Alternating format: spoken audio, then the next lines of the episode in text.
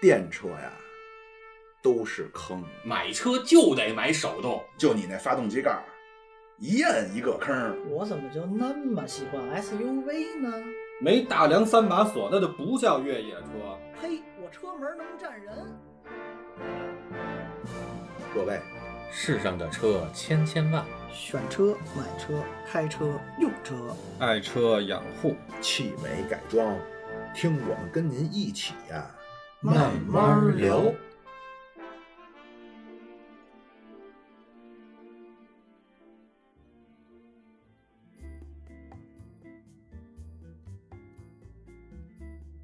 哎，大家好啊，欢迎收听我们这一期的汽车痴汉啊。那、今天来聊天的呢，还是我们老几位啊，我是八卦，我是小苏，我是阿杰，哎，这个事儿是怎么回事呢？是前两天啊，我去咱们这个北京的某一个，呃，应该叫商业中心吧，啊，一个商圈儿，然后我去以为又要骂某四 S 店了呢哎，我等着报名呢。 你你别着急，别着急啊，咱往后接着说，你听着你就明白了， 对吧？啊，我去这个一个商圈呢，然后去那儿逛街啊，看到它正好有一个品牌啊，一个汽车品牌在那儿做一个展览，哎，嗯差不多。然后呢，这个这个中品。庭那种展览是吧？在商场里边儿，哎，它还不是，它是自己有一个店，那一般是电动车那什么小鹏、特斯拉那些店哎，还吧。呃，是是差不多，但是不是你说这品牌啊是吧？然后呢，我就去他那儿看了看，为什么它吸引到我了呢？因哎，为这个品牌啊，它好像会比较宣扬这种运动啊，然后驾驶的感受啊，怎么表现出来的呢？它在它的那个店里边啊，摆了一个模拟器，就是赛车模拟器。哦，哎，我一想，哎，可以啊，那我过去看看吧，它要展示什么车？啊，然后您过去问我们汽车之汉上一回模拟器游戏那一期你听没听啊？对对对对，还得邀请人入群是吧？啊，入群哎，怎么入群呢？ 对，啊，咱一上来就聊这个，那是吧没问题，不行你切了呗。 对，那个入群呢，还是大家可以加我的个人微信啊，是 S T I 啊，数字八，然后是 G U A 啊，一共七位 S T I 八 G U A 啊。然后您入群的时候呢，方便的话在留言里边儿，在备注里写一个“汽车痴汉”啊，我就知道您这个目的性了啊，就可以拉您入群啊。咱这个书归正传啊，我看到他这个店呀、摆了一个赛车模拟器，我就想，嗯，那他这个车肯定是比较运动性啊，比较好，我就看看他这车呗。啊，在他那儿这个店里啊，围了呃，这个我转了好几圈儿，我就一直没有轮到我能够在驾驶位那儿坐一坐。为什么呢？因为呃，这个商圈里边的这种店呀，经常可能都会遇到一个问题，就是好多家长带着孩子去那儿逛。哦啊，，然后赶的你说也不巧，正好我前面那个那那这个客户呢，人跟那儿看车的时候啊，就看这这孩子在那儿上蹿下跳的，哎呀，就一直没有呃这个机会能让我在那儿坐一坐，所以我就围着车啊先转了几圈儿，看了看它的轮胎啊、轮毂啊，包括刹车呀啊，甚至拿手电照了照，看看它的避震这些结构啊。那当我转到右后轮的时候，啊，我这个不经意间呀看到了它的一个轮眉，嗯，啊，就是大概叶子板那个位置，我发现哎，它这个缝儿啊，好像跟某这个国外品牌的这个 电动车的做工啊差不 多， 就差不多。我这手机能能从那缝儿里塞进去 了，那工作人员没给你 抬走，工作人员一直在旁边看着我， 嗯，对吧？然后，然后， 呃，你我不巴老师你就假装你提几个问题，有意向买，人家对你马上就热情了，你哎爱答不理似的你你看别着热闹急，似你的别着急，我还真提了问题了。啊。就是当我看完这点啊，我就我就当没看见嘛，对吧？嗯我就接着往后转，我转到它后备箱，我是想看看它后备箱的空间。结果呢，还没开后备箱门的时候啊，我看到它的这个后备箱上写了几个字母，华晨宝马，哎，不是不是， 写了几个字母是什么呢？就是 A W D，它那个 A 呀、写的有点像大写的 R。然后我就问他，我说你这是 R W D 呢，还是 A W D？因为 R W D 是后驱嘛，嗯哎对吧呦，然后咱一般都理解为 A W D 就是四驱啊，我就问他我说你到底是 A W D 还是 R W D 呢？然后他说是 A W D，我说啊、那就是全驱呗，对吧？全轮驱动，因为那个 A 是 O 嘛，哦嗯，A 对吧 O L L，嗯对，A L L 嘛，我就说那就是全驱呗。他说不，我们这是四驱。嗯，我说嗯，你这不是 A W D 吗？那你怎么是四驱呢？你应该是全驱啊。你他看他说对，你看看咱数数啊，我这车是不是四个轱辘？一二三四全驱动，那就是四驱 啊。哎，对啊，我四个车轮嘛，那哎那四个车轮全能动，那不就是四轮驱动吗？好像很有道理呀、嗯没什么毛病那。没有毛病，没这个毛逻病辑吧是对的啊。 对啊，那如果加上备胎也跟这儿晃，是不是就叫五驱 车呢？ 哎，对对对。然后我我我就我就听他这么说呀，我就我就瞬间对这个车呀，我就失去信心了。哎，哎，我然后我就就由这个事儿啊，我就想，哎呀，那咱回来，咱是不是得专门聊一期这个后驱啊、四驱啊，包括各种各样的驱动形式？哎，专嗯门聊这么一期啊，就有哎了咱们这期节目。跟您说一声，不是说四个轱辘都转，四驱就一定就就是全驱，对吧？四驱不是全驱的概念。呃，首对，先先甩出来我们 我们节目组的官方立场啊，好吧？就是严谨来说的话，四驱跟全驱是不同的概念。对，啊嗯，嗯，那对于民众来讲，或者一般人买车，如果您要考量多一下儿，这点是需要关注的，是吧？呃它还是有区别的嘛。对，其嗯其实咱一般老百姓都会把四驱、全驱都统一归为四驱了嘛，哎对吧？但其实它多少还是有一些区别的。嗯，啊，那咱就这个一个一个来说呗啊。首先，咱说说这个最常见的，比如说这个前轮驱动。哎，阿杰可以给我们先介绍一下这个前轮驱动是怎么回事儿？其实前轮驱动大家一提都是感觉，哎呦，这车不够高级，哎，比较 low。哎，对，比较 low。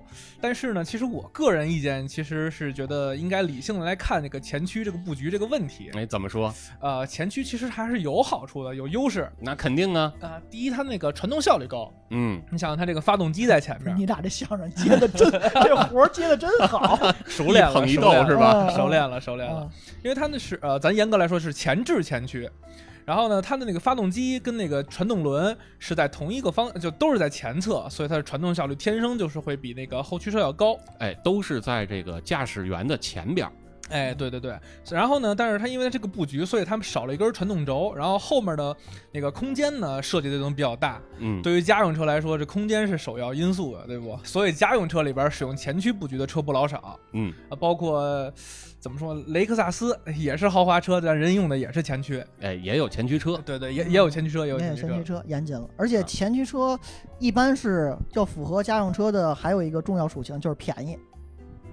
呃，雷车不便宜，呃雷克萨斯呢，单说啊，这对吧？对对对，大因为它成本低嘛，少一根轴起码，呃少根东西呢，嗯嗯嗯而且它这个设计也是为了就是家用嘛，便宜这么设计的。嗯，对，然后其实这块儿可以稍微给大家补补历史啊，就是在早年间，哎，这叫什么？这个话叫轩辕车那会儿啊，嗯 那可够早的了，对吧？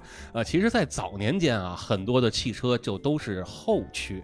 啊，后来也就是因为刚才这个阿杰跟苏老板说的这个啊，因为它的空间问题啊，因为它的结构啊，包括成本啊这些等等问题啊，开始演变成了前驱的结构。其实前驱啊，这个咱一般大街上能够见到的这些车，呃，咱也不敢说绝对了，但是差不多百分之九十啊，估个数吧，可能差不多都是前驱车。放眼望去是吧？哎，对，嗯你看这个，呃，咱大家可能都比较熟悉的啊，你像国民车型，嗯哎，，这个德系首当其冲的高尔夫，哟，哎，这个就是比较典型的前驱家用买菜车的代表。就这些代都是咱现在的，呃，对，当然它也有四驱版本啊，它哦的高性能啊 R 系列啊也有四驱版本，但是它呃销量更多的还是它的前驱版本啊，哦嗯包括像这个日本啊，那它的这种国民买菜车啊，历史中销量最高的这么一款家用车，是，就是卡罗拉嘛，就是花冠嘛，嗯对吧？而且其实卡罗拉呀、花冠呀，就是大家可能比较熟悉的这辆头文字 D 里边的 AE 八 六，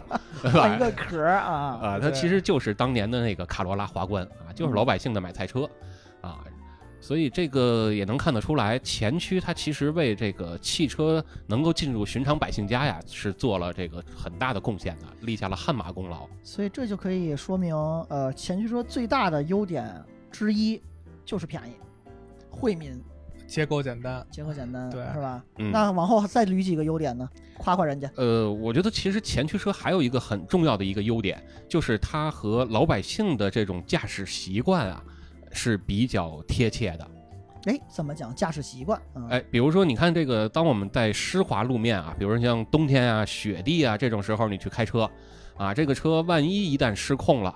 啊，我们这个想救车的下意识动作啊，大家可能都是踩刹车， 不是嗯捂眼睛吗？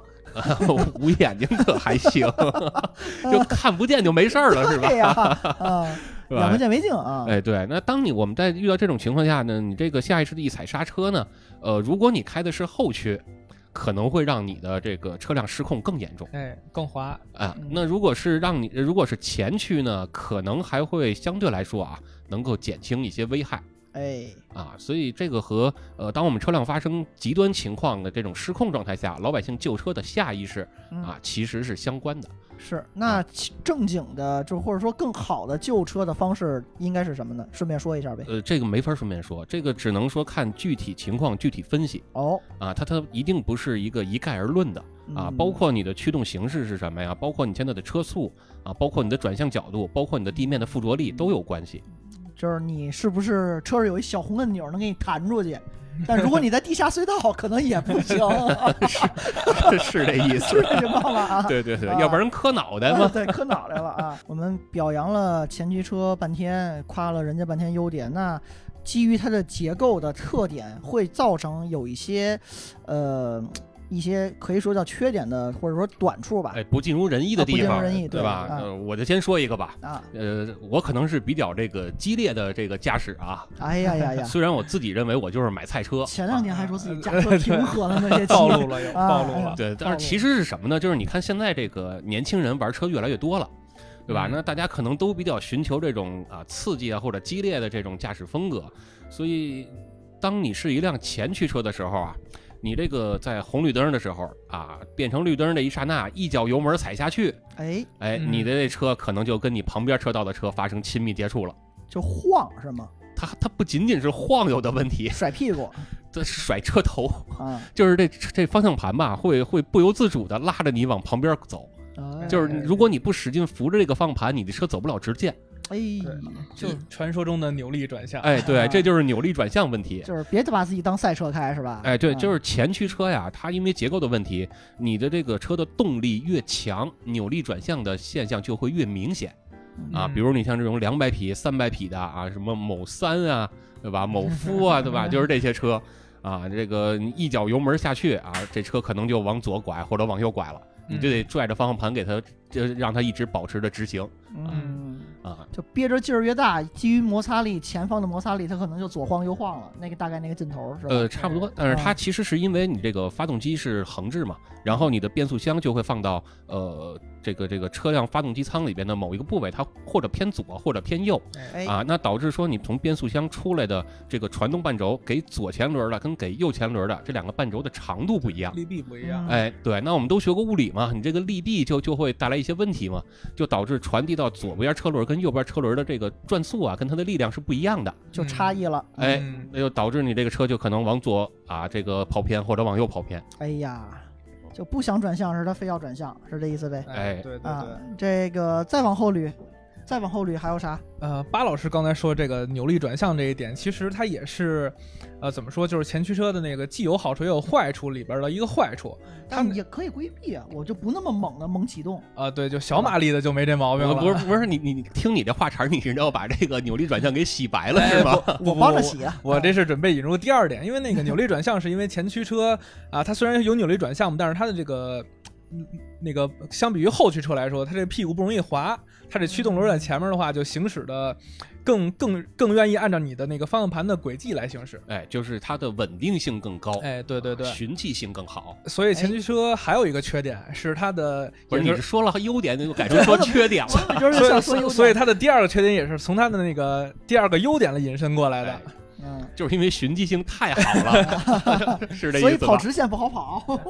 因为前驱车就是咱不少根传动轴，后面那空间还大嘛，嗯，所以它这车的这个重量分配就有问题。哎，哎，像我们就偶尔去个赛道的话，就能感受到这车的这个操控就是有缺陷了，会特别特别的推啊，哎，这推是什么意思推推头。啊？就是理发是吧？推头嗯。但这个情况下不是我们嗯寻常百姓一般能遇到我的感觉，呃，可能还，这就是在我来看啊，可能还能比较能常遇到比较啊，啊，比如比如尤其像你在走山路。哎，对，啊，哦你走山路拐弯的时候，哎，你这车速稍微快点儿，你可能感觉说我能过来啊，然后再踩点油门儿啊，你反正越踩油门儿，这车越拐不过来了。哟，这就是它的问题。对，然后另外一个呢就是雨雪天，对吧？这个在雪地上嗯啊， 你这方向盘你打到头了，车可能都不带拐弯 的。哎，那有可能是你原地没找起来 车。对，而且这块儿你看，咱这节目一直是一档特别严谨的这个科普类节目，对吧？哎呀，硬核所以嗯对，所以这块儿呢，咱还得再稍微解释一下，就是刚才那个我们也说了，啊就是前驱车呀、可能会更多的倾向于叫推头啊，嗯其实就是叫转向不足，哎对吧？就是拐不过来弯儿啊。但是，一般呢，这个现象，呃，也并不是说只发生在前驱车上面。哟，哎哎，对，就是为了这个咱们老百姓啊，日常在路上驾驶能够更安全一些，绝大部分的车都在出厂的时候把它设计成，呃，会偏向于转向不足了。不仅仅是前驱，后驱啊、四驱也都是一样的，嗯，对？吧？尤其这里边有一个很大的误区，很多人都会觉得后驱车，哎。就肯定是偏向转向过度的，其实并不是这样。不是啊，哎，对，所以咱接下来咱可以聊聊后驱车。哎对，那就就引申到后驱，后后驱的，先说它跟前驱最大的区别就是多了啊、不是，它不是多了一根杆儿，它是把那根杆儿挪到后边去了，呃，是是多了一根杆儿，是多也是多了是吧？对，因为它需要这个，就是咱拿前置后驱来举例吧，嗯嗯，啊，它需要把这个动力从前边的发动机舱，通过一根儿这个可能得两米长的这么一个转向呃这个传动轴传到后轮儿，传到后桥上嗯嗯，啊，所以它多了这么一根儿传动呃传动轴，嗯也是对，一般发动机也没有后置的嘛，现在太少了。呃。对，就是除非你像这个 苏苏公子这种啊，能能买得起保时捷的人，嗯，对。啊，什么是不？这这不是对，这是我们阿杰正经人买了一辆保时捷，我跟人对什么呀？对，来哎那苏个苏哥也暴露了那，个后驱车的保时捷车主阿杰给我们介绍一下后驱车的，先夸人家，先夸夸你自己 的车，真他妈好看，九幺幺是啊吧？啊其其实最早喜欢后驱车也没什么别的原因，就是因为漂移。 哎，这倒引申到我们 另一个对，另一期节目说游戏的那会儿哎，了，对，是您吧您接着听，所啊 以所以咱这期节目其实是一个历呃往期节目的回顾呃是目录吧？ 啊，对，没是错个目录，啊是个黄页。啊，对，因为那个漂移啊、可以说是后驱车的专属吧。然后我也是因为漂移，然后开始对驱动形式有一种了解，然后慢慢的接触这个后驱到底好处在哪儿。然后大家玩车的话，一般都能听到一句话，就是也对所谓的那个大马力后驱车心生敬畏。哎，哎，就还恨不得一提这车，你的油门不敢踩，一踩车就飞。 就后轱辘给你蹬起来那个， 哎，对对对，对，就是之前你看我在别的群里边儿也遇着过什么呢？就是有人买了一个这个呃野马啊啊，然后呢这个刚买没几天啊，后屁股就撞上电线杆子了，嗯 然后告诉说，你看我我也没想诚心漂移，我就挑头的时候踩了一下油门儿， 对吧？然后说这后驱就不应该存在于这个世界上， 这完全就是灭绝人性。然后我其实也没好意思说，但是我心里想说的就是，哥们儿，到底是车的问题还是您不会开呀？哎呀呀呀呀，说死人家能把野马开那地步也挺厉害的了。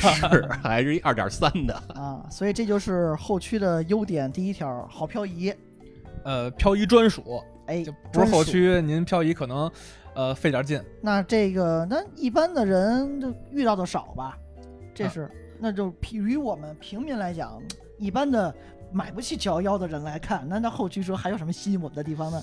呃，啊不，其实你买不起九幺幺，你还有很多后驱车可以选。啊哎那啊就更买不起的那些车， 不是不是不是，就是便宜很多很多。那比如什么你像这个，我跟阿杰我们的那个车，对吧？八六 BRZ，啊 你这就标准的后驱嘛，啊，对吧？而且这奔驰、宝马中高系的一点儿的都哎是对后驱，就是这个奔驰、宝马的家用，比如说 C C，奔驰 C 好像就是这个后驱是吧？啊，然后你像这个呃宝马的三系，哎，这不都是后驱吗？嗯，就后驱明显就感觉，哎呀，比比前驱高一个档次了哎，对，就是高级。啊，对，就是其实后驱它不仅仅是这个可玩性更高，它也更舒适一些。舒适怎么讲呢？哎，你看很多的这种豪华车呀，嗯或者说这个稍微追求舒适性的这种车呀，它都会给你选择用这种后驱的布局。比如你看早年间的皇冠，哎，对吧？这就标准的后驱嘛。咱五菱宏光也是，呃哎，五五菱宏光是后驱，五菱宏光是啊对后驱，就是因为它这个后驱其实它的载货能力会更强。你看这种大卡嗯车，对吧？还有像这种小面啊，就是五菱宏光这种，它是为了拉货啊，那它需要这种很强的这种承载能力啊，那它也会选择后驱布局。哦，拉你们这些货也比较有劲儿，所以用后驱车啊。那表扬人家后驱车半天，再说说因为结构性所带来的某些缺陷。后驱车，阿杰，这不是后驱，就是刚才我成也漂移，败也漂 移，漂移漂不好就成失控了。就你不想漂移，它也得漂移了。 对对啊，对，所以这就是后驱的一大缺点，就是它如果您脚底下没谱的话，可能会容易失控。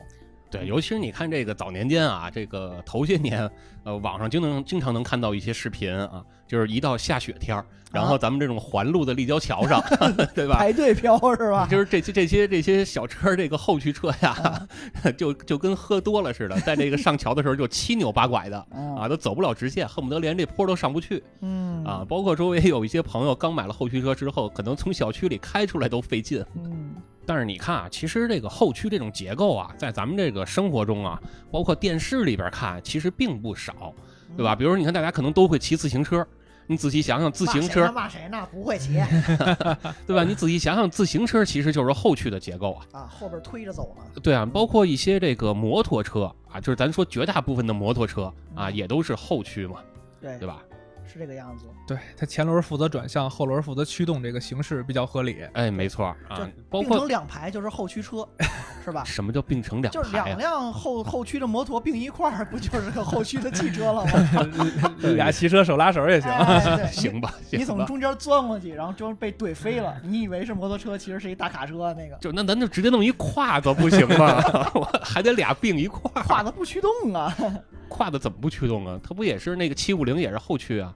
呃不是我说跨的那部分单摘出来，你你没法开着走啊！啊，行吧，行吧。继续说，继续然说。后包括你看这电视里边经常看的 F 一哎，对，咱们那赛车 GT 三也是，啊，是啊，，对，后驱，嗯，对吧？赛这车全是后驱。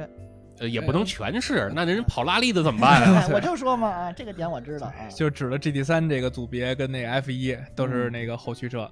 哎，这就是后驱车它的怎么说，它动力性会好。呃，哎呀，你还其实还真可以这么说，但是严格来说，呃，不是说它的动力更强，而是说它的动力能够更多的去输出到地面上。比如我嗯我们看，就是最近几年在国内特别流行的一种比赛叫 Fast Forward 啊，或者叫 Drag Race，就是直线加速赛。嗯，哎对吧呦，这是这这，咱这期咱这节目不用说，呃，他他不玩这个直线加速，他那他玩那个是哪个呀？他玩的是 GT，对吧？哦，对哦那记说记混了，对不起。就是你你看这个直线加速，直线加速为什么在国内啊现在都是这个四驱车的天下？为什么呢？啊，那是因为咱国内的这个路不行。 嗯不是 浇地，对，就是因为人家正经的跑四驱的这种比赛，尤其是到高组别啊，都要在地面上，就是柏油地面上嗯铺一层胶地啊，我以为撒一层油呢。嗯，啊，对，都要铺一层胶地，然后通过这个胶地，让你的轮胎跟地面的这个摩擦力啊，这个这个粘度会更高，增加它抓地力。哎，嗯，对，增加抓地力。在这种情况下，你四驱其实就不占优势了，而是需要后驱才能占优势。嗯对，因为当你车辆起步的时候，你看都看过这个叫头文字 D，对吧？嗯那个唐老大开那车，怎么一起步的时候前轮就哎头文字 D 怎么串了？串台啊了，对对串对嗯台我了。也带串那一个《速度与激情情》，《速度与激》情刚》才我就这么说对的，吧头文字 D 第三集里边的。对，《速度与激情》里边那唐老大怎么一起步的时候前轮就抬起来了呢？对重心往后压了嘛，哎，重心靠后了，那你前轮都抬起来了，你这前轮还有什么用呢？嗯，你你再能输出动力也没有意义了嘛，那《速度与激情》里边拓海那一辆是什么车？ 也是后 驱，也是后驱，也是后驱。那前驱跟后驱我们讲的，嗯，应该是比较比较详细了啊。那我们接下来步入四驱的环节，因为咱没有左驱右驱嘛，这真明确是吧？哎，对这可不可能有？咱就四驱这事儿到底怎么着，先说说对，咱还得确定一下四驱跟全驱之间的那个四驱。啊，就是这个概念它实际的模糊的，或者说商家给混淆了的这个怎哎，么区对对分开？啊对，因为早些时候我还跟巴老师讨论过这个问题，这哎，个咱俩差点打起来。啊、哎，今天打也来得及、 啊。这 就是这全驱跟四驱，我觉得这是不是概念太混淆了？你说一提这的人家奥迪，按巴老师的概念，这就是全驱，但是咱一提奥迪这个夸歘， 这就是四驱车。哎呦，所以咱现在是得确定一下，咱现在是聊这个四驱车，不是全驱车。嗯，咱先给四驱下一定义吧，哎，啊老师。对，我觉得咱咱可以先下个定义，就是其实啊，咱们还是举一个例子，你哎看，就是咱们这个年龄啊，这个可能小时候都玩过一个东西叫奥迪双钻，我的伙伴，哎，啊这个四驱车对吧？小时候那个可都叫这个奥迪四驱车，嗯，对吧？那它为什么叫四驱呢？是因为它中间有一根传动轴啊，就是一根这个这个铝的还是还是什么材质的一根杆儿，啊然后前边呢带了一个小齿轮儿，后边带了一个小齿轮儿，啊，它可以把动力呢通过这个这种传动轴的形式传递到呃另外一端。那这种呢，它其实就是硬性连接，哎，对吧？你中间没有任何其他的结构了，就是一根杆儿直接就传过去了。嗯啊，它是硬性连接。然后如果你把这根杆儿拆下来啊，其实当时是可以拆的，对吧？就是你嗯不装这根传动轴不就得了公吗？变成了二嘛，啊，对你这个时候它就变成了叫后驱或者前驱，因为当时你像巨无霸，对有吧的？安前面那马达，有的安后边。哎，嗯对，没错儿。嗯那你像这种，它不就可以直接在两驱和四驱之间去进行切换了吗？熟练的切换，哎嗯，，没错儿。所以这种啊，它这种硬性的连接的，我一般会把它称为叫四驱结构。哦，嗯然后中间呢，它如果是软性连接的结构，拿后鼻筋儿不拿一根杆 儿了，嗯，对，那这种软性连接结构，我一般就会把它称为叫全驱结构。就包括你，你现在如果看大街上有些车啊，它车后边写的是四 WD，嗯就是数字四啊，WD 啊，那个 W 其实就是 wheel，对吧？，对，就是车轮的意思轮儿，嗯，啊。那个 D 就是 drive，就是这个驱动。哎啊那对四 WD 呢，就是四轮驱动，嗯不是万达，啊哎，简，称为简称为这个四驱。嗯，啊，那如果是这个 AWD，你看有些车啊，包括一些像什么呢，咱们常见的这种叫城市 SUV，嗯啊哎呦，对吧？不是越野车啊，城市 SUV。巴老师一说 SUV 的眼神，就轻蔑的表情不经意的流露出来啊，哎，对你从这儿就能看出来为什么，对吧？它后边写的就叫 AWD，它绝对不敢写四 WD。哦，不是 for，哎，对，它那就是 ALL 啊，啊就叫全轮驱动。嗯，嗯，哎，那这个就是四轮驱动跟前轮驱动它这个基本上的一些区别哎，啊。嗯，呃，高桥良介同学，您认同巴老师的观 点吗？ 只能认同了。因为你打不过他，对你像这个阿杰刚才说的那些什么奥迪呀、哎，对？吧？然后包包括嘛像咱们都喜欢的这个斯巴鲁的 STI，哎 STI，呀，求对同吧存异了，又得。不是你真的真的，你看 STI 它后边包括它易爆那些，它后边写的就是 AWD，它绝对不敢写四 WD。严谨，哎，嗯人家理科男嘛，对吧？啊斯巴鲁是啊，那你像它这种呢，它就是因为它中间啊是软性连接。所谓软性连接跟硬性连接怎么区别呢？啊嗯，比如你看这种呃正经的四驱车，尤其是像越野车这种，它中间用的是叫分动箱的结构。嗯就是我们看这个车啊，它除了有一个挡把儿之外，它旁边还有一个小挡把哎儿，分动箱挡把，哎，分动箱挡把儿。它在那个挡把上可以去随时切换。我现在是要这个后驱模式啊，我还是要四驱模式啊，甚至说我要不要切到高速四驱、低速四驱，嗯啊，通过这个来调整的啊嗯啊。那如果没有这个东西的，我们就可以理解为它是没有分动箱结构。那它用什么来做到这个四个轮儿都能驱动的效果呢？什么？它用的叫差速器，哎，哎哎，这个专业哦了，哎，就是我们说的叫中央差速器。嗯，啊，所以你像奥迪呀、包括我们说的 STI 啊，它都是嗯用这种中央差速器的结构，而不是分动箱的结构。哎嗯，那对中央差速器的结构又可以分很多种了，比如说呃早年 Tosen 间，似的，哎对，比如说早年间有的这种叫用叶律变矩器的，嗯就类似于咱们自动挡变速箱那种啊嗯 AT 的啊，用这种液力扭呃液力传递的啊，还有像这种叫呃电控多摩擦片或者叫多离合片的这种结构的嗯，也会有啊，你还有像这种所谓奥迪的那种叫散式的托森结构。哎对吧？它那个 Type C 啊，C 型的那种托森结构啊，这种我们都会把它理解为叫软性连接，而正经的分动箱结构、硬性连接，它都是牙嵌式结构嗯啊，就是咬合的非常非常紧。哎呀，就是那根杆儿跟猴皮筋儿，原来都可以做的这么复 杂，哎，所以咱是不是能拿那个这个驱动前后分配比例？如果能分配的，就是全轮驱动；不能分配就是四轮驱动，这么区分的吧，老师？呃，没错，还真是就能这么区分，对吧？因为你看这种呃分动箱结构啊，它只能调整我要不然我就要四驱啊，我要不然就要两驱的模式，嗯啊，，那你像这种呃可调式的啊，比如咱们都熟知的这个 STI，它那套 DCCD 系统，对吧？哎它就可以驾驶员在这边一边开车一边右手就跟着调了啊。嗯我现在想要前轮多少，后轮多少，扒拉那小挡把儿了啊，哎，它它那还不是挡把儿，它是旋钮或者说是按钮，呃，啊高科技一些了。对那样去调。甚至还能智能给你分配。啊哎，对，，还能智能分配，哎 Siri，我要全局。对对对对，它甚至说它还可以完成完全的给你锁死是前后五十比五十的比例， 嗯啊，那样就更接近于四呃这个四驱的能力了。所以嗯就老百姓或者说呃一般的车辆销售人员，他跟你所说的只有前驱、后驱跟四驱的概念不是特别严谨。所谓的四驱，就是广义上的四驱，是可以拆分为真实的四驱跟全驱，区别就是它能不能去做切换，哎，就这么没一错个点没错，啊。就是如果我们从这个角度来说是这样的，那嗯从其他的角度来说，呃，四驱或者全驱还有其他的拆分角度，拆分比如说全时四驱、啊分时四嗯驱、适时四驱等等的，那那那个就更复杂了。哎那就更复杂。我对就想关心哪个卖的最贵。 对，那一般来说都是四驱要比两驱要卖的更贵，就包括全驱啊，我说的嗯四驱里，因为它毕竟它结构更多嘛，哎，对吧？嗯你甭管是中间用的是这个分动箱啊，还是说中间加了一个中央差速器啊，它结构更多，成本更高，那它肯嗯卖的肯定也会更贵。是，所以这贵其实偶尔也能算成优点，对吧？彰显身份嘛，是吧？你们这对贵没毛病，啊是对贵没毛病，是咱们的 缺点。是咱们的缺点。对，这这是第一个缺点 贵，第二个缺点不是，不是，这是第一个优点贵。第二个第二个优点是往后捋是什么呢？呃，我其实我会觉得说，呃，四驱啊，它呃在驾驶上还真的是有一些呃有一定的优势的。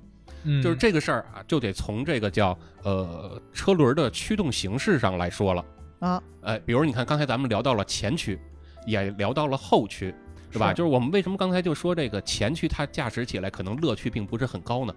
啊，因为前轮驱动的话，它既要负责让前轮啊，既要负责这个加速的能力啊，就是带我们车往前跑的这使个劲滚，对，嗯带我们车往前跑的这个能力啊，它还要负责转向的左能右力。掰，嗯，哎，对，那你这个事儿，你就相当于这一个人，他既要干这件事儿，又得干那件事儿。啊，他俩胳膊又得捶人，又得顾是哪拿拿哪只手捶啊，哎，所以他可能就是哪件事儿他都干不好。哎，那我们为什么就说后驱它的这个驾驶乐趣会更高呢？就是它前轮啊，基本上只负责呃转向能力，哎，啊、就行了。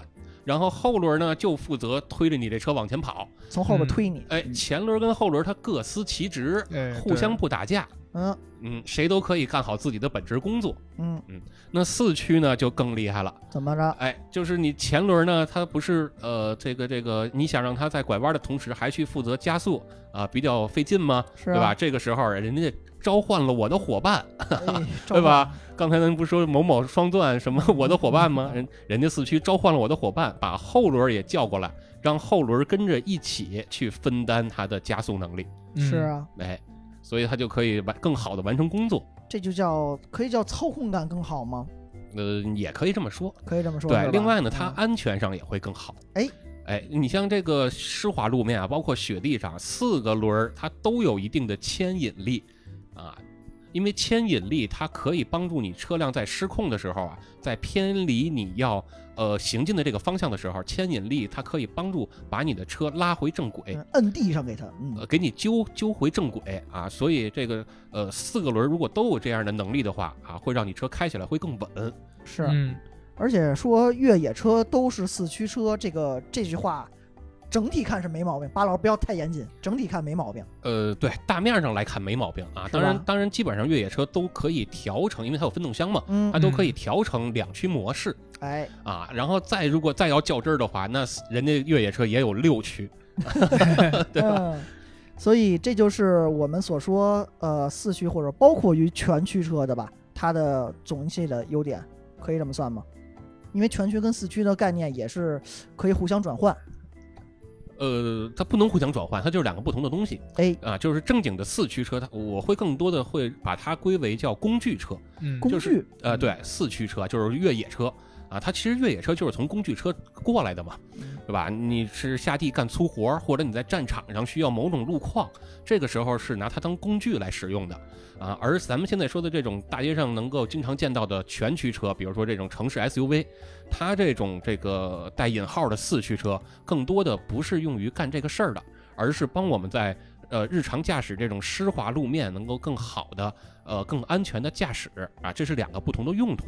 嗯，这就是四驱或者说全驱它的优点。那抨击抨击人家吧，有啥缺点？那第一个还是贵，我知道。呃，对对，除了贵，那首当其冲的就是费油。哎哎，这可能是大家关心的一个点。嗯为什么呢？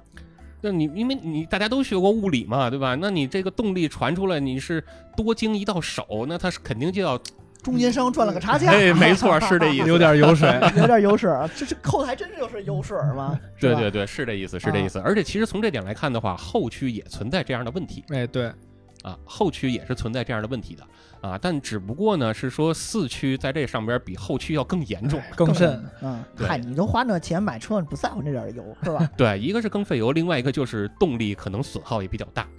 动力损耗，对，比如说我发动机啊，这个如果都说是发动机啊能输出两百匹马力，嗯，那到车轮上啊，那前驱、后驱包括四驱，车轮上能得到的这个马力数可能就不太一样。折扣不一样了。哎，这打折的折扣力度不一样。四个经销商啊，差价赚的不一样 啊。对对差不多是这意思。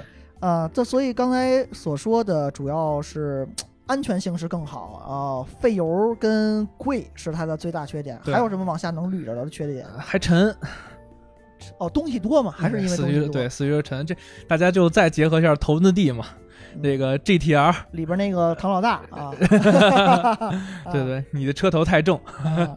哎，而且还真有这么一句话，对电影版里边的嘛，他电影抨击的就是，这个车太沉，所对以你动这画个里也有。对对对，啊啊所以你这个这个车头的负载就比较大。那也可能是说驾驶员该减肥了，车头太沉 啊。所以我们说，呃，但呃，我突然想了一个问题啊，巴老师，经常据说四驱车拖车这个问题，这是不是也很致命的一个点呢？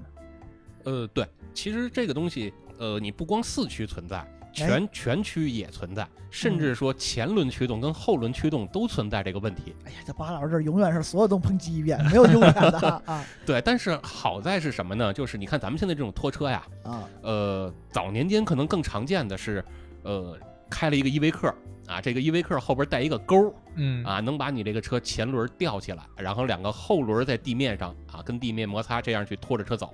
这种情况呢，绝大部分的前驱车用起来是没问题的，因为它把你的前轮那个驱动轮给你吊起来了嘛，所以它不会存在太大的危害。是你跟着走就完了，嗯，哎，对。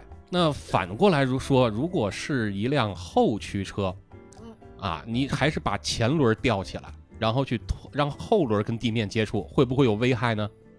会不会呢？问你呢，阿杰， 这他看我，我就看你嗯呗。那就是有呗。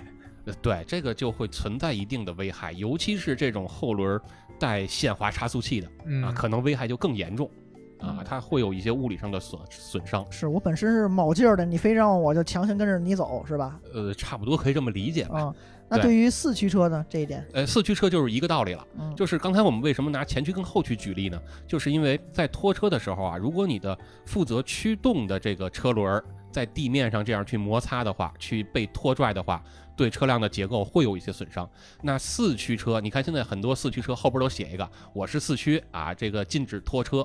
对吧？它为了避免就是这样的问题，因为你只把前轮吊起来了，两个后轮也是负责驱动的啊，它也存在这样的问题。所以现在其实也改进了，很多交警部门在拖车的时候啊，呃，四驱车也是可以拖的，他们会在呃你的驱动轮下边给你放上两个滑板儿，固定上垫上来。哎，垫起来，就不让你的轮胎直接跟地面接触哦啊，这样其实就没有太大问题了。是或者说呢，用这种板儿车啊来进行运输，嗯也就没有什么问题了。是我想的是，我还想的是厂家设计时候就贼高端，你可以在四驱跟呃前驱之间切换，就是为了让你坏了拖 车用，那犯不上是吧？对对对，这个成本有点高啊，所以拖车这点大家比较关注，所以在您呃需要拖车的情况时候发生的时候，应该是必须要跟呃负责拖车的相关的部门去说您是不是四驱车、后驱、前驱，对，关键是你这车被拖的时候，一般司机车主也都不在边儿上， 对吧？这就是为什么车上现在好多四驱跟全驱都贴上一张贴纸，嗯标明了说我这是四驱车。那人执法队哪儿管你这个呃，是要管要管，他们确实是管的，因为拖坏了他们是要负责任的，也赔？那肯定是要那赔八老的。我就不信您拿您车试一回去，我我那是后驱，嗯那对后续不能拖，你就你就违章停，就停缠街上，你让他拖走，我看他坏不 坏。呃 行行行行吧，嗯，所以安全性，我们说刚才说的有劲儿，有劲儿，您再详细给我们分开了揉碎的说说呢？呃，对，这个四驱的有劲儿，其实并不是说它的动力更强，啊，马力什么的这块儿，呃，对，并不是说它的动力更强，或者呃更严谨一点来说吧，并不是说它能开到多快的速度，而是说它的这个扭矩会更高。啊，扭着那个劲儿大，呃，对，因为一般我们来说四驱车它都是越野车或者是皮卡车，那嗯这种车它需要更高的这种负载能力，就是它的装货能力要更强啊。包括说你在玩越野的时候啊，可能需要的不是说你要呃让这个车涡轮起正压了啊，或者说我拉到多高的转速了，我这个车才能有劲儿爬坡啊，那已经来不及了。是啊所以吧它需要的就是在我们这车刚一踩油门，较低转速的情况下，比如说两千转左右啊，这个车就能发挥出比较大的动力啊。那从这个角度来说，四驱车，尤其像越野车啊，它的这个力量更强啊，它在低转速的情况下爆发出来的动力更好嗯啊，是从这个角度来说的。啊，那如果从另一个角度来说呢，就是咱们说这种全驱车啊，全轮驱动的车啊，像城市 SUV 啊，包括一些性能车呀，你像奥迪的 S 三啊什么这种车，它的这个动力更强呢，是从另一个角度来说，是说它可以让四个轮儿在咱们这种非铺呃非铺胶地面啊，嗯，就是咱们这种柏油路上啊，如果你只是两个车轮儿啊，后轮儿或者前轮儿有动力的时候，那可能就会因为你的车的动力太强，导致车轮打滑啊。这个时候如果有另外两个车轮能帮助你去驱动啊，去分担一些这个摩擦力啊，可能就会导致车辆不会过多的打滑，嗯，真的把这个更多发动机的动力直接输出到地面上。对哦，哎，巴老师，我突发奇想，咱之前一直聊这这么多呀，都是针对于燃油车吗？呃，对只针对于燃油对，车？刚才说的那些基本上都是燃油车。哎呀，最开始没点题，哎呀，都我这又突然想到，呃，电动车适用于这个理论吗？呃，其实对于电动车的话，一会儿我觉得阿杰可以聊了。对，但是关于电动车呢，我更想说的是什么呢？就是我还是展望未来，我会想说，如果将来真的说叫轮毂电机这项技术普及了之后，四个轮儿啊，每个轮儿上放一个电机啊，专门给这一个车轮去进行驱动啊。那在这种情况下，可能来说 ESP 都不太需要了。嗯，对吧？我在拐弯的时候，我让外侧两个车轮的转速更高一些啊。那我在直线行驶的时候，这个四个车轮也可以啊去调整它的动力分配。这种情况下，可能就会更有呃驾驶乐趣，也更安全一些了。哎，对，所以就是以前咱们，哎，也不是说以前，就是咱现今情况下，这个燃油机啊，这个驱动形式，好多工程师绞尽脑汁，想让这个就巴老师刚才说这种电控的情况，可能在这个电车上面就能更完美的实现了。嗯不过我觉得可能在未来，随着电动车型这个不断普及吧，传统意义上的驱动，就跟如巴老师那所说，就随着电机越来越多，可能双电机、三电机、四电机甚至多电机的情况下，这个驱动形式可能就模糊了。我可以随意切换，就跟现在特斯拉似的，我我可以四驱切后驱，我也可以就推着推成纯前驱。哎，就是这仪表盘上有一个条儿，对吧？对一个进度条儿，你把这个前后的动力输出比例直接拉到后边儿哎，啊，对，前轮就不让它输出动力了。对这么对高对科技了吗？以后 都， 那人好，人阿杰老板，人家除了九幺幺，人还玩个特斯拉。 呃，两辆碰撞实验你做过吗？给我请你在里边坐着。啊 别别别别，我坐后备箱就行啊，你别追尾啊，但是啊。所以，呃，电动车的驱动咱们也提一嘴。那，呃，还回到买车这个问题吧。如果对于买车上的纠结的，或者说，呃，选择的困难上问题上，巴老师首先肯定是要推荐四驱，是吗？我还真不是，哎，我首推的其实是后驱。哎呀，解释解释。我会觉得说，呃，稍微极端点儿啊，就是我会觉得说，呃，一个人如果你这辈子都没开过后驱车，其实是挺遗憾的一件事儿。没就是没因为漂过移啊呃，你倒不用漂移，因为后驱它能给你的驾驶的感受啊，是跟前驱车是完全不同的。而现在咱们这边绝大部分人，呃，买的第一辆车可能都是前驱车，嗯，所以便宜嘛，先先是上手一便宜车嘛。啊呃，对，所以以他没有体验过后驱车带来的这种驾驶的感受。你像在拐弯的时候啊，你这个给油门儿啊踩的深浅程度不一样，你能感到后屁股是在推着你走啊，对还是说？转弯半径都不一样。呃，对，还是说他在这个挑逗你的这个后屁股稍微往外滑一点儿啊，用这种挑逗的形式告诉你，哎，你再多给点油门儿啊，挑逗可还行，挑逗后屁股还这巴老师你这节 目，哎呦有点脏啊。痴汉嘛，呃，对对对对，所以对对，所以其实这种感受，我是更建议大家能够去体验体验的。对，而且还有特别有意思的一点啊，你像咱们这个日常拐弯的时候啊，刚才阿杰也说了这个转弯半径，嗯，呃对吧？后驱其实能明显的感觉到它的转弯半径确实是要更小一些的。就是有的时候你挑头，你可能需要这个两三把才能拐得过来。你后驱车的话，说的稍微极端点儿，咱可能一把轮飘儿一就，把轮哎，儿哎一把轮儿对就对过对来了。当然不建议大家在路上玩漂移啊，啊啊，啊，只不过它的转弯半径确实会小一些，因为前呃前轮跟后轮它各司其职嘛。嗯啊这是从呃，相当于是体验感或者说操纵感的角度来讲，巴老师，我估计阿杰的你也同意吧？买后驱呃，，可能我更中立一点儿，哎，我觉得就是咱是个严谨的节目嘛，所哎以咱就是购车指南的话，还是具体问题具体分析。哎呦呦呦呦呦呦呦，那就是有一个问题啊，就是什么呃，如果你遇到那个一个想买的牌子啊，那个后驱呢好看又便宜，嗯四驱又丑又贵，这种你怎么选？不是你，你同一款车好 像不太牵扯到外观的问但是一个一题个品牌，比如我就想买斯巴鲁的车，啊。它又有后驱又有又有前又有四驱的，那后驱呢又便宜又好看，四驱呢反正你也知道斯巴鲁的审美嘛，又丑又恶心，呃，还斯还贵。斯巴斯巴鲁斯巴鲁的后驱就只有 BRZ，其 他其他的都是全驱。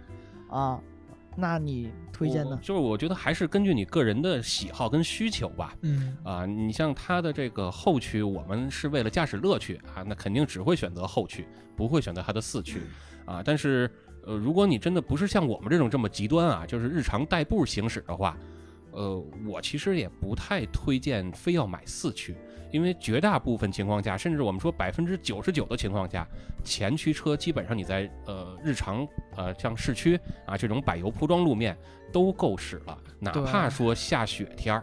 安全性对，下雪天儿的话，对对对啊就是大家一定要记住一个观点是什么呢？就是这种雨雪道呃雨雪路面啊，你装上雪地胎的前驱或者后驱，也比你装上普通轮胎的这种四驱要安全的多得多得多。这句话好像是前几期埋下的一句伏笔，是吧，巴老师？哎对我就是听绝对听过一模一样，一字儿不落的，没错没 错，就就是在咱轮胎那两期里，对，就是聊轮胎那期节目嘛嗯，对吧？也说过同样的东西。嗯，深了这事儿。对，到所这以所以扣如果嗯你真的是想去追求这种极端啊恶劣天气下的安全啊，就是不要太考虑驱动形式，而更应该考虑的是轮胎的问题对对啊。对，嗯这里边就牵扯到一个特别大的一个安全隐患，就是很多人啊，包括我身边也会有朋友是说我买一辆四驱车。啊，比如像斯巴鲁啊，比如像奥迪啊什么的，奥迪不有那么一句话吗？就是你只管踩油门，剩下的交给这 夸宠，嗯对吧？呃，其实并不是这样，嗯就是你你你你在这种雪天儿里边儿，你开一辆真的奥迪的 Quattro，你装一条夏季胎，甚至你装一个跑车的那种赛车的光头胎，就完全没有任何作用。你车只能在原地啊，根本就开不起来，一米你可能都开不动。但是如果如果你是一辆普通的前驱车，哪怕你是一辆夏利，你装上这个雪地胎，都比奥迪那个 Quattro 要好使得多。嗯嗯，原来这就是巴老师的，嗯，怎么说，比较严谨的巴老师给我们的比较严谨的一个建议。哎，对，所以啊如果对你对真的是为了安全去考虑四驱的话，我觉得意义并不大。啊对我也是首这先个考观点对，首先还是考虑轮胎，其次的话，咱也别干那出格的事儿嗯啊。嗯就是很多人都说这个，我买一辆四驱，那我更安全，我路上我就可以玩命的豁了，嗯对吧嘿？玩命的这个这个这个不要命的开了，那上其赛道啊，呃对，其实，在路上就千万不要有这种的意识啊。是吧四驱能力也真的很有限，并且四驱车一旦真的你失控了，那可能天王老子也给你救不回来。哎，还有一种说法是说四驱通常保养就也贵是吧？对啊，你多一个结复构嘛杂，是吧？因为、嗯对啊你多一个多一个东西嘛，对吧？嗯甭管你是分动箱啊，还是你的中央差速器啊，那你保养的时候还要去考虑给差速器去换油，对吧？就跟给变速箱换油是一个道理嘛，嗯就是拿根管插着 一嘬， 鱼缸换水是吧？所以呃，对于四驱怎么说呢？大家不要有迷恋或者说迷信，哎对感觉是吧？对，，说的非常好，是吧啊，尤就其千万不要迷信。尤其是所谓伪四驱的全驱被被销售给你忽悠一通之后，你嗯，更不要迷信四驱的神话。是没错啊没错。而哎，巴老师可以下这定论，就比如同样的就相近的车吧，它后驱跟四驱差的钱，足足够你换好几套胎的。呃，不同品牌的不太一样嗯，啊，包括你的轮胎也不太一样，就是便宜的轮胎三四百，贵的轮胎都好几千。一条。对，一条一条，说的都是一条。嗯啊，所以就完全可以从轮胎的角度来，呃，怎么说，提升你的安全性，提到所谓四驱的那个标准上了，呃对，它甚至是会比四驱要更安全的。超越它啊。对嗯，没错。那四驱使用上，就四驱车啊，咱咱就说四驱车现在开始单独抨击它了，有点那意思啊。单独开四驱车的注意事项，咱刚才说过，拖车你嗯，得贴大条幅，实习那字儿，呃，二号字儿，然后用一个一号字儿，我是四驱车，别拖我啊。这种之外，还有什么特别要注意的问题？呃呃，全区其实注意事项并不是很多嗯啊，你就日常正常的开就行了，正常的保养、正常驾驶就行了。但是四驱车其实是有挺大的注意事项的，尤其是玩越野的朋友可能其实都知道。嗯是吧？比如说，当你挂上这个呃四驱的时候啊，啊、你这个在低速拐弯的时候就一定要注意，它可能会切轴切轴，啊，就是硬那根传动轴啊，或者说这个这个什么东西吧，它可能会导致直接把它切断了。工字形那中间那根竖着杆儿，咔嘎嘣就断了。呃，有可能是那个，也有可能是前面的那个那个横横的这个传动半轴哎呦，啊，都是有可能的。这么狠。对对对，这个事儿发生的并不少啊，我亲眼所见也发生过。啊，就是你这种越野的四驱车，因为它的扭力很强，你在挂上这种四驱模式的时候，你非要再去打轮儿、啊当然，你在湿滑路面啊，比如说泥地里啊、沙地里啊，问题可能还好一些。你尤其是在大马路上开车，这种柏油铺装路面啊，你这种情况下就千万不要这么干。不要这么鲁。哎，对对对，就一定得切回这个这个两驱模式。哎呀，这是特别注意上。阿杰有什么遇到过的，就开四驱车时候想分享给大家的注意注意的点？四驱我倒是没什么了，然后我越野比较少嘛，所以咱还是聊聊那个大家就是普遍认为的所谓的四驱，也就是巴老师定义的这个全驱。哎，就是 A W D，哎，对对对，有没有什么需要注意的地方？对，或者其实我们可以把它简单的归纳为叫城市四驱，嗯， 对吧？？包括 SUV 啊，包括一些轿车啊，对吧？这种城市四驱，对对对对对，像比如我们玩车的话，可能大家都知道 S 三，哎，哎，神车，那加速快。然后它其实大家好多都有有过这么一个说法，就是说这车是个假四驱，是、嗯是个前驱车伪四驱。呃，它其实应该说呃归纳为叫呃横置前驱平台扩展出来的四驱结构。哎，对对对。那据我所知，这个技术它虽然也是 Quattro 吧，但是是奥迪 买的。哎，对，就就其实 Quattro 呀，这个东西已经呃发展了好几代了。嗯对吧？就是现在奥迪的这个 Quattro 跟它最开始，呃，出名的那个 Quattro 已经不是一个东西了。就不是一名回儿还是事儿那了名儿了。嗯呃，它东其西实其实也不一样，就是分大小写，就是大写的 Quattro 跟小写的 Quattro 不是一个事儿。哎呦，那还好严谨呀！哎呀 对对对啊对，但是人家从这个商业行为，对吧？人家还是为了让它尽量贴切，这样能够就是通过原来那个成名的那个东西拿那去，噱头接着忽悠 你。哎，去带货嘛。哎呀呀呀呀呀！就我们这节目叫《汽车之汉》，有一人有一个也叫《汽车之汉》，发现是那个没有三点水儿那个汽，就这感 觉是呗，对对啊对，对蹭我对们热度啊。啊，对，没事，阿杰接着说，就是关于这个城市的这种四驱啊，这种 AWD 有什么注意事项？呃，我觉得在买之前，可能您需要多了解了解，嗯咱们这个 AWD 它到底是个什么工作状态，什么或者是原理？对，或者说是它能切成什么比例，比哎如说是前三后七，还是前五后五，还是能来回切？哎，刀切让怎么劈让？哎，对对对对对，包括咱之前节目里的那个嘉宾 Neo，他的、哎啊他心中的神车这个 GR 雅力士，对对对，没错。对，这 GR 雅力士就是能切三种模式，嗯呃，偏前驱、偏后驱，或者是能那个前后五十五十这种状态。哎，直接就跟那个斯巴鲁的 DCCD 似的，直对接给你对锁定，对吧？这也就是更接近于真的这个传统四驱的那种比例了。对对对，要不然你有喜欢的。嗯要不人家专业 呢？啊啊，是啊，是它需求也大是吧？需求也多，可以调。但现在有什么高端的车都可以做到这个吗？就调这个比例？呃，技术上其实没难度啊，就是各个厂家其实都应该有这样的技术储备啊，只不过说大家愿不愿意这样去干这个事儿，就是就是你舍不舍得花钱买？呃，就是还是看厂家的这个脾气秉性吧。比如你看，我们都知道这个斯巴鲁啊，哎那有他人是日常夸四八五，哎，对，斯巴鲁人家叫理工男，对吧？然后你说马自达，那就是转子痴汉。嗯啊，它它每个品牌的这种秉性是在里边的。然后你看，像丰田，对吧？从这个张楠老板执掌了之后，就一直在往这种年轻化，在往这个赛事性能方面去发展。所以为什么人家出了一个四十万的雅力士，就是飞度那么大的车卖四十万，对对对 对？吧？去然后，但是这个车就带了刚才阿杰说的这种功能啊，它就是会呃专门给小众人、给这种汽车的爱好者、汽车运动的爱好者去嗯推出这种车型儿，啊，对吧？它不太考虑销量，就是我们品牌就要干这样的事儿。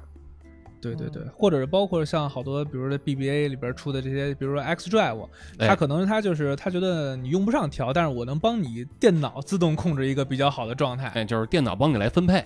对对对对对，对，而且还有一个挺有意思的事儿，就是大家可能都觉得啊，这个四驱或者叫全驱，就是城市这种 AWD，啊，它既然是四个轮儿都有驱动力，对吧？那嗯是不是任何时况呃时态下，四个轮儿的转速都一样呢？其实并不是这样，肯定不一样啊。嗯呃，对，并不是这样的，就是不同厂家它有不同的设计的比例啊。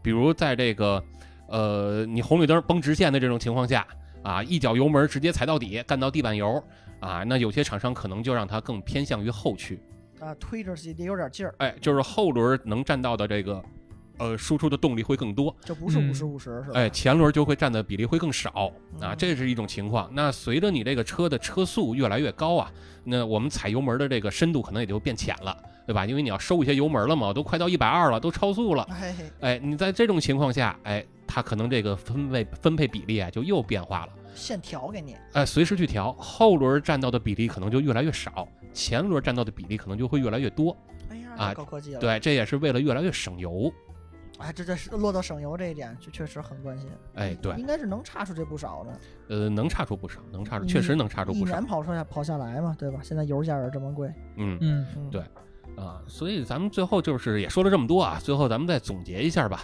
嗯啊，就是什么情况下建议大家买什么样的驱动形式？比如我我现在先说一个吧，你要想越野，呃，这就这四驱四驱车，哎奥迪双钻，认准奥迪双钻， 对，啊越野伙伴是吧？啊越野伙 伴改成啊越野伙伴了。对吧？对，所以你看人那车选的就挺好，对吧？人家正经去买这个呃去玩越野，人家就不选择这种城市的四驱，包括城市 SUV，人家也都看不上，人就选择哦人就选择一售个卖 SUV 哎对，人家就选择一个越野车。